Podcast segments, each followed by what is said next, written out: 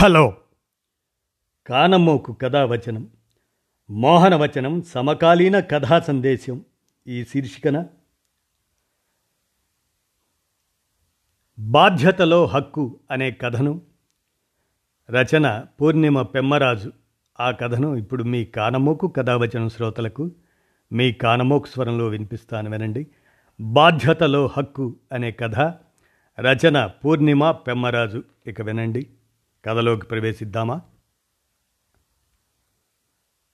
కూతురన్నా కొడుకన్నా ఒకటే తేడా ఏం లేదు అనడం మాటల వరకే. మనస్ఫూర్తిగా ఎంతమంది అలా భావిస్తారన్నది గ్యారంటీ లేదు.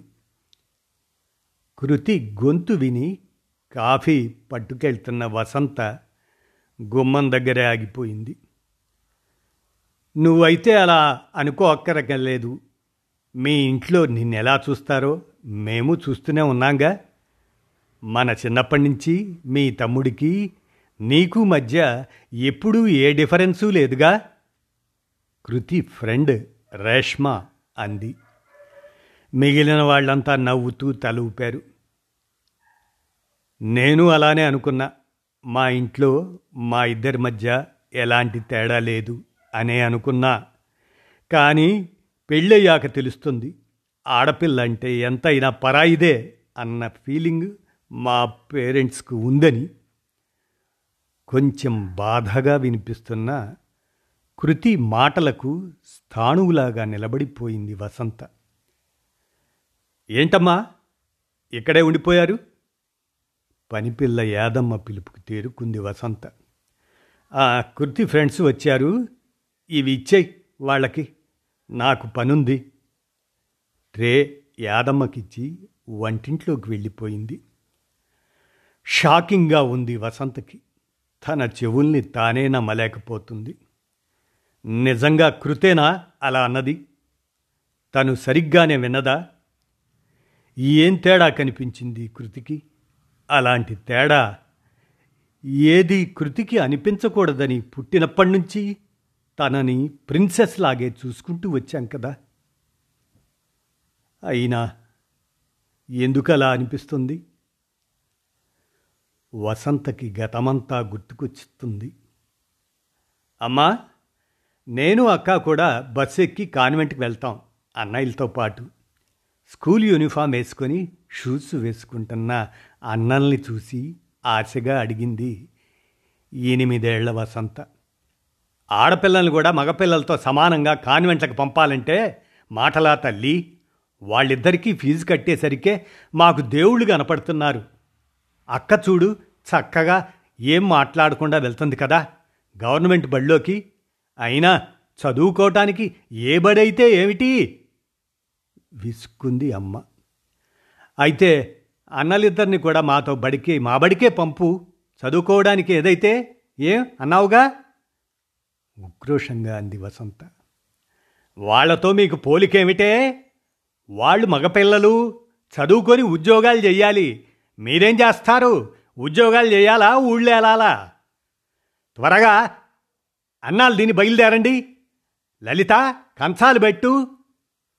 పెద్ద కూతుర్ని పురమాయించింది వసంత వాళ్ళమ్మ.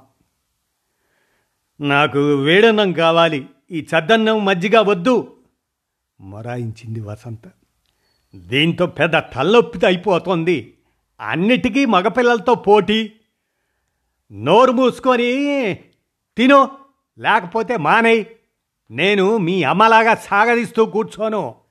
లలిత అన్నలకి ఈ వేడన్నం పెట్టి పెరిగివేయి మీ ఇద్దరూ సర్దానం దీన్ని బయలుదేరండి. నానమ్మ అరుపుకి కిక్కురు మనకుండా కంచం దగ్గర కూర్చుంది వసంత. అప్పుడే పెళ్ళికి ఎందుకు ఒప్పుకున్నావు అక్క? ఇంకా చదువే పూర్తి కాకుండా నిశ్చితార్థానికి రెడీ అవుతున్న లలితను చూస్తూ అడిగింది వసంత. మంచి సంబంధం చేసుకోమన్నారుగా ఇంకెందుకు ఇప్పుడు ఈ ఆలోచనలు? నిర్లిప్తంగా అంది లలిత. చెప్పొచ్చుగా అక్క ఎంత మంచి మార్కులు వచ్చాయి నీకు? అన్నయ్య ఇంటర్ తప్పినా మళ్ళీ నానా తంటాలు పడి ఇంజనీరింగ్లో చేర్చారు. నీకు చాలా మంచి మార్కులు వచ్చాయి సీట్ వస్తుంది మంచి కాలేజీలో. గట్టిగా అడుగు. ఆవేశంగా అంటున్న పద్నాలుగేళ్ళ వసంతని జాలిగా చూసింది లలిత. పిచ్చిదాన అడిగి లేదనిపించుకోవటం తప్ప. చిన్నప్పటి నుంచి ఏదన్నా కోరుకున్నది దొరికిందా మనకి? ఆడపిల్లంటే బరువు. వీలైనంత ఈజీగా దించుకోవాలనుకుంటారు తల్లిదండ్రులు. ఆడపిల్ల పుట్టినప్పుడే పరాయిది అని ముద్ర వేసేస్తారు. చూస్తూనే ఉన్నావుగా. చిన్నప్పటి నుంచి తినే తిండి దగ్గర నుంచి మనకి అన్నయ్యలకి మధ్య తేడా. వాళ్ళ దృష్టిలో మనకి పెళ్ళి చేసి పంపిస్తే ఏడాదికి ఒకసారి వచ్చిపోయే చుట్టాలం మాత్రమే మనం. అనవసరంగా గొడవెందుకు? మనం పరాయి ఎలా అవుతాం అక్క? ఈ ఇల్లు మనది కూడా కదా? ఎలా అవుతుంది వసంత? అమ్మ వాళ్ళ దృష్టిలో మనం వేరే ఇంటి వాళ్ళం. వాళ్ళని తప్పు పట్టక్కర్లేదు. లోకరీతి ఇది. అమ్మాయి అంటేనే ఆడపిల్ల. కానీ ఇక్కడ పిల్ల కాదు అని నానమ్మ ఎన్నిసార్లు అంది. నువ్వు విన్నావుగా? వాళ్ళ ఆలోచన అది. ఎందుకు గొడవ పెట్టుకొని మనం బాధపడి వాళ్ళని బాధ పెట్టడం? నేను అలా ఒప్పుకోను. ఉక్రోషంగా అంటున్న వసంతుని చూసి నవ్వొచ్చింది లలితకి. సరే ఒప్పుకోకు. రేపు నీకు పెళ్ళయి పిల్లలు పుట్టాక నువ్వన్నట్టే పెంచి చూపించు. సరదాగానే లలిత అన్నా ఆ మాటలు ముద్రపడిపోయాయి వసంత మనసులో. నీకేదన్నా గిఫ్ట్ ఇవ్వాలని ఉంది. ఏం ఇవ్వాలో తెలియట్లేదు. అందుకే నిన్నే అడిగి ఇస్తున్నా నీకేమేమోమంటావు. తొమ్మిదో నెల గర్భంతో భారంగా కనిపిస్తున్న వసంతని ప్రేమగా చూస్తూ అడిగాడు రమేష్. నాకా నాకేం కావాలండి? అడగకుండానే అన్ని అమర్చే భర్త అర్థం చేసుకునే అత్తగారు ఇల్లు రెండు దేవుడే ఇచ్చాడు. అయినా సడన్గా గిఫ్ట్ ఇవ్వాలనే కోరికేమిటి? నవ్వుతూ అడిగింది భర్తని వసంత. నువ్వు నాకు ఎంత అమూల్యమైన గిఫ్ట్ ఇవ్వబోతున్నావు? నేనేమిచ్చినా దాని ముందు తక్కువే. అయినా సరే ఏదన్నా ఇవ్వాలి అనిపిస్తుంది. ప్లీజ్ ఏం కావాలో చెప్పవా? గడ్డం పట్టుకొని బతిమాలుకున్నాడు రమేష్. అయితే నాకు మాట కావాలి. ఇస్తారా? చెప్పు. ఏం కావాలో? పుట్టేది ఎవరో తెలియదు కానీ అమ్మాయి పుడితే తనని ఏ రకంగానూ తక్కువగా చూడనని మాట ఇవ్వండి తనకి అన్నిటిలో అన్ని రకాలుగా సమాన హక్కు ఉండాలి. ఎప్పుడూ తన మీద వివక్ష చూపించకూడదు. అలా అని మాట ఇవ్వండి చెయ్యి చాపింది వసంత. ఏయ్ ఏంటిది వసు? అసలు ఎందుకు అలా చేస్తావు? నువ్వు ప్రత్యేకించి అడిగి మాట తీసుకోవాలా? మనకి అమ్మాయి పుడితే అంతకన్నా కావలసింది ఏముంది? మేం ముగ్గురం మగపిల్లలమే. అన్నయ్యలిద్దరికీ మళ్ళీ మగపిల్లలే. చిరాకెత్తిపోయి ఉన్నాం. మనకి అమ్మాయి పుడితేనే ప్రిన్సెస్ ఆఫ్ ద హౌస్. తనకే ఫస్ట్ హక్కులన్నీ. ఇందులో మాట తీసుకునేంత ఏముంది? నవ్వొచ్చింది రమేష్కి. మీకు తెలీదు మా ఇంట్లో ఎలా ఉండేదో నేను అక్క ఎలాంటి సిచ్యుయేషన్స్ ఫేస్ చేశాము. పుట్టింటి విషయాలు బయట పెట్టుకోవడం ఇష్టం లేక నేను ఎప్పుడూ చెప్పలేదు. మా ఇంట్లో మా హోదా ఎప్పుడు సెకండ్ క్లాస్ సిటిజన్స్. మగపిల్లలకు కాన్వెంట్ చదువులు హై లెవెల్ కోచింగులు ఆడపిల్లలకి అత్తెసరు చదువులు. వాళ్ళకి ప్రతి పండక్కి బట్టలు మాకు ఏడాదికి మూడు జతలు. నా ఈ డిగ్రీ పూర్తి చేయడానికి ఇంట్లో మూడో ప్రపంచ యుద్ధం చేయాల్సి వచ్చిందంటే నమ్ముతారా మీరు? ఒకవేళ మా అమ్మా నాన్న కాస్త మెత్తపడ్డా మా నానమ్మ అసలు ఊరుకునేది కాదు. ఆడపిల్ల అంటే అక్కర్లేని ఖర్చుగా ఫీల్ అయ్యేది. అంతెందుకు?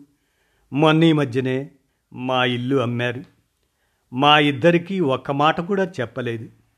నాకు అక్కకి ఎంత బాధ అనిపించిందో చెప్పలేదేమో అని అడిగితే మా ఇల్లు మా ఇష్టం మీకు పెళ్ళి చేసి పంపేశాం. మీకేం హక్కు లేదు ఇంకా అన్నాడు అన్నయ్య. ఆస్తిలో హక్కు కోసం కాదు అడిగింది. మేము పుట్టి పెరిగిన ఇల్లు.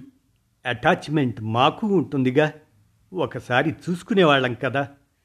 పెళ్ళైనంత మాత్రాన మీకేం సంబంధం లేదు అన్నట్లు అంటే ఎంత కష్టంగా ఉంటుంది. గాఢంగా శ్వాస తీసుకుంది వసంత. అందుకే అడుగుతున్నా మన పిల్లలు ఎవరన్నా కానీ అందరినీ ఒకేలా చూడాలి. సమాన హక్కులు ఉండాలి సమానంగా ప్రేమించాలి. ఇదే నాకిచ్చే గిఫ్ట్. ఇస్తారు కదూ? చెయ్యి జాపింది. సమానం కాదు. నేనైతే అమ్మాయికి ఫస్ట్ ప్రిఫరెన్స్. అబ్బాయి అయితే సెకండ్ క్లాస్ సిటిజన్. గట్టిగా నవ్వుతున్న రమేష్ను చిరుకోపంగా చూసింది వసంత. సారీ సారీ కోపం తెచ్చుకోకు. సరే మాట ఇస్తున్నా. చూడు మన ప్రేమ కానీ మన ఆస్తి కానీ మన పిల్లలందరికీ సమానం. వాటి మీద హక్కు సమానం. ఎక్కడ ఎలాంటి తారతమ్యం మనం చూపించం. సరేనా? చేతిలో చెయ్యి వేసి దృఢంగా చెప్పాడు రమేష్. అనుకున్నట్టే అందరి కోరిక తీరుస్తూ పుట్టిన అమ్మాయిని చూసి పొంగిపోయాడు రమేష్. అతని కుటుంబం కూడా. రెండు తరాల నుంచి ఇంట్లో అమ్మాయి లేకపోవడంతో అందరికీ ముద్దే కృతి అంటే. కృతి పుట్టిన రెండేళ్ళకి అర్జున్ పుట్టాడు.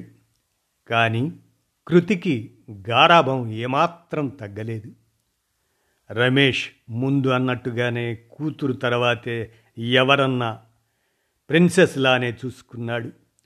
తను ఏం చదువుకుంటానంటే అదే ఎక్కడ చదువుతానంటే అక్కడే చదివించారు. ఎన్ని మంచి సంబంధాలు వచ్చినా కూడా తన చదువు పూర్తయి పెళ్ళికి తను గ్రీన్ సిగ్నల్ ఇచ్చాకే తనకి నచ్చిన అబ్బాయినే ఇచ్చి పెళ్ళి చేశారు. తమ తదనంతరం ఆస్తిపాస్తులన్నీ ఇద్దరు పిల్లలకి సమానంగా రాసి రిజిస్టర్ కూడా చేశాడు రమేష్. ఇప్పటినుంచే ఎందుకు ఆ వీలునామా అని అందరూ అంటున్నా కూడా పట్టించుకోలేదు. తను నిర్లక్ష్యం చేయబడ్డానని కూతురు కలలో కూడా అనుకోకూడదనే ఇంత కష్టపడ్డారు. అయినా కృతికి అలా అనిపిస్తుందంటే ఎక్కడ జరిగింది తప్పు? రమేష్ వింటే అసలు తట్టుకోగలడా? కూతురు అలా ఫీల్ అవుతుందంటే తలనొప్పి వచ్చేసి రూములోకి వెళ్ళి తలుపేసుకుని పడుకుండిపోయింది వసంత. అమ్మా అమ్మా! ఈ టైంలో పడుకున్నావేమమ్మా? కృతి పిలుపుకు లేచి కూర్చుంది. ఏం లేదు తలనొప్పిగా ఉందని పడుకున్నాను. నిద్ర పట్టేసినట్టుంది. ఇందాకటి దాకా బాగానే ఉన్నావుగా ఇంతలో ఏమైంది? ఏమో తెలీదు వచ్చింది నొప్పి అంతే. కొంచెం ముక్తసరిగా అంది వసంత. నేను అన్న మాటలు విన్నావు. డిస్టర్బ్ అయ్యావని చెప్పొచ్చుగా? అవును. నేనేం చెప్తున్నానో పూర్తిగా వినాలిగా? మధ్యలోనే వెళ్ళిపోయావే?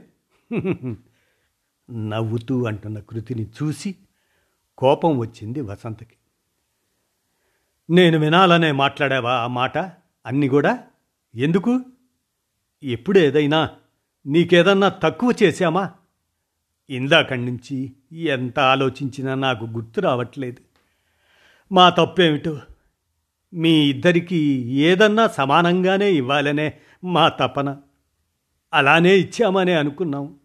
అయినా నీకు ఏదో తక్కువైనట్లు అనిపిస్తుందని తెలిసాక నాకు తట్టుకోవటం కష్టంగానే ఉంది. బాధగా అంది వసంత. నాకు తక్కువ చేశారని నేను అన్నానా అమ్మా? నిజానికి ఇద్దరిలోకి నాకే ఎక్కువ చేశారు మీరు. ఏ డిమాండ్ అయినా చిన్నప్పటి నుంచి ముందు నాదే తీర్చారుగా? ఎలా అంటాను అలా? మరి నువ్వు అన్నదేమిటి పెళ్ళయ్యాక తెలుస్తుంది ఇద్దరం సమానం కాదని. నిన్ను పరాయి పిల్లగా అనుకుంటున్నామని. అనేగా? ఎందుకలా అనిపించింది? నీ పెళ్ళైన ఈ పదేళ్ళలో ఇప్పటికీ ఏ పండగైనా ఫంక్షన్ అయినా ముందు నీకే చెప్పాకే తమ్ముడికి ఫోన్ చేసి చెప్తాను. ఈ ఇల్లు మా మిగిలిన ఆస్తులు అన్నీ మీ ఇద్దరికీ సమానంగా రాసేశాం. ఎక్కడా నీ హక్కుకి భంగం కలుగుతుందో అని నీకన్నా కూడా ఎక్కువగా నేను మీ నాన్న ఆలోచిస్తాం. చెప్పుకుపోతున్న వసంత చెయ్యి పట్టుకు ఆపింది. అవునమ్మా నాకు అన్నింటిలో సమాన హక్కు ఇచ్చారు. మరి బాధ్యతలో హక్కు ఎందుకు ఇవ్వట్లేదు? సూటిగా అడిగింది కృతి. బాధ్యతలో హక్కా? ఏమిటే? నాకు అర్థం కావట్లేదు. అన్ని రకాలుగా కొడుకు కూతురు సమానం అని మీరు అనుకున్నప్పుడు మీకేదన్నా అవసరం వస్తే నన్నెందుకు పక్కకు పెడుతున్నారు? ఇది ఎప్పటినుంచో అడగాలనుకుంటున్నా.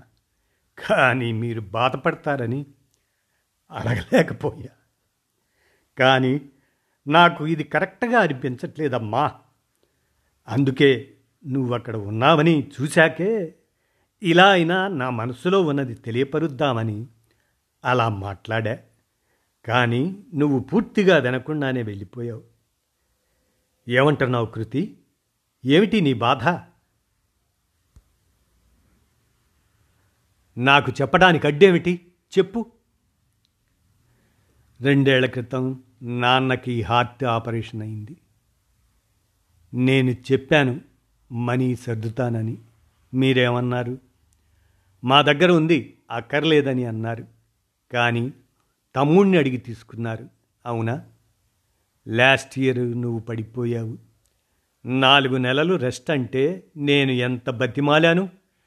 నా దగ్గరికి వచ్చి ఉండమని. కాదు అని తమ్ముడి దగ్గరికే వెళ్ళారు. చంటిపిల్లతో ఉంది నీ కోడలు. ఆ అమ్మాయికి ప్రాబ్లం అవ్వదా నా పిల్లలంటే పెద్దవాళ్ళు అయ్యారు నా దగ్గరికి రావడానికి మీకేమిటి ప్రాబ్లం? ఇలాంటివి చాలాసార్లే జరిగాయి. నాకు అవసరమైనప్పుడు నా హక్కుగా మిమ్మల్ని ఎన్నిసార్లు పిలిచాను. మీకు అవసరం ఉన్నప్పుడు నేను చూసుకుంటా అంటే ఎందుకు ఒప్పుకోరు? నా ఇల్లు మీకు పరాయిగా ఎందుకు అనిపిస్తుంది? కృతి ప్రశ్నకి జవాబు ఏమీ ఇవ్వలేకపోయింది వసంత. నాకు అర్థమైంది ఏమిటంటే అమ్మా మీరు నమ్మింది మనస్ఫూర్తిగా ఆచరించడం లేదు. ఇద్దరూ సమానం అంటే అన్నీ సమానంగా ఇవ్వాలి. మీ సుఖంలోనే కాదు కష్టంలోనూ నాకు భాగం ఇవ్వాలి. హక్కులతో పాటు బాధ్యతలు కూడా అప్పచెప్పాలి. లేదంటే నాకు ఇప్పుడు మీరు నన్ను పరాయిగా చూస్తున్నారనిపిస్తున్నది. అది నిజమే అవుతుంది. అమ్మాయిలకి అన్నిటిలో సమాన హక్కు కావాలి. అమ్మా అలానే బాధ్యతలో కూడా సమాన హక్కు కావాలి. ఇందాక నా ఫ్రెండ్స్కైనా ఇదే చెప్పాను. ఇదంతా నువ్వు నాన్నకు చెప్తే సరే లేకపోతే నేనే చెప్తాను. బాధ్యతలో నా హక్కు నాకు ఇమ్మని. నిజానికి సమానంగా కాదు. నాకు కొంచెం ఎక్కువ ఇవ్వాలి. మొదటి నుంచి అలానే ఇచ్చారు కాబట్టి. నెమ్మదిగానే చెప్పిన చాలా స్పష్టంగా చెప్పిన కృతి మాటలతో తమ ఆలోచనలో ఎక్కడో చిన్న ఉన్న తప్పును అర్థం చేసుకుంది వసంత. అందువల్ల కూతురు ఎంత హర్ట్ అయిందో అర్థమైంది. ఇంకెప్పుడు ఇలా జరగదు తల్లి. తెలియకుండానే నిన్ను బాధ పెట్టినందుకు సారీ. కానీ ఒక్కటి మాత్రం చెప్పాలి. అందరూ హాస్తుల్లో హక్కు అడుగుతారు కానీ బాధ్యతలో హక్కు అడుగుతున్నావు చూడు. నిన్ను చూస్తుంటే గర్వంగా ఉంది. నీలానే అందరూ ఆడపిల్లలు ఉంటే ఎవరు కూతుర్ని తక్కువగా చూడరు వద్దనుకోరు. ముద్దు పెట్టుకుంది కూతుర్ని. అందరు కూతుళ్ళు నాలాగే ఉండాలి అంటే అందరి తల్లిదండ్రులు మీలాగే ఉండాలి కదమ్మా. నవ్వుతూ ప్రేమగా తల్లిని కౌగలించుకుంది కృతి. ఇదండి బాధ్యతలో హక్కు అనేటువంటి ఈ కథను. పూర్ణిమ పెమ్మరాజు రాయగా మీ కానమోకు కథావచనం శ్రోతలకు కానమోకు కథావచనం మోహనవచనం సమకాలీన కథా సందేశం శీర్షికగా వినిపించాను. విన్నారుగా? ధన్యవాదాలు.